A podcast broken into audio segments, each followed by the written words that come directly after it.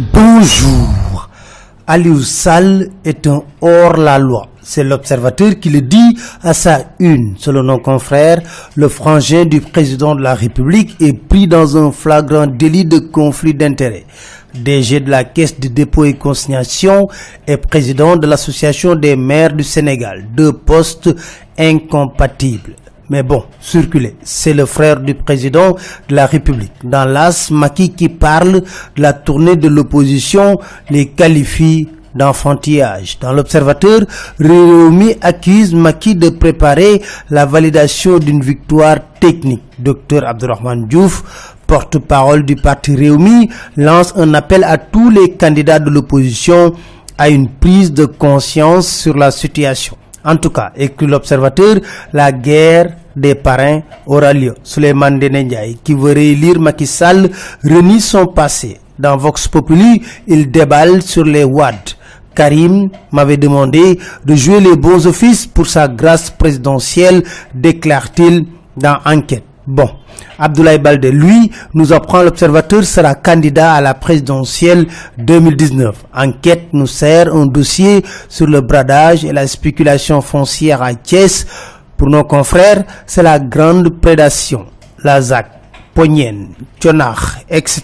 Tout a déjà été morcelé. Il ne reste que la zone de Morolan et la périphérie de l'aéroport de Dias. Selon Sow, maire de Thiès-Ouest, la machine judiciaire est déclenchée elle va permettre de démasquer beaucoup de monde. Le préfet Foudefal s'en lave les mains et déclare notre degré d'implication dans la gestion du foncier se limite à l'approbation. Autre dossier, celui de l'AS qui nous parle des misères des maris battus, évitement, surexploitation sexuelle, abandon, tout y passe.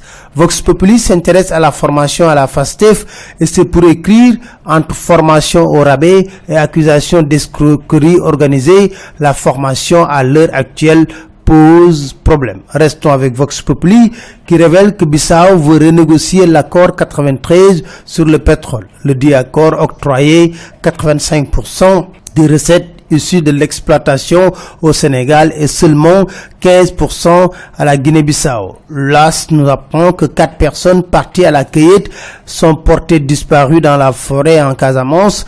Un Sénégalais a été également abattu froidement aux États-Unis. Affaire Prodac, selon les échos, Serigne Hassan Baké va porter plainte contre Mambaignon à la CRI.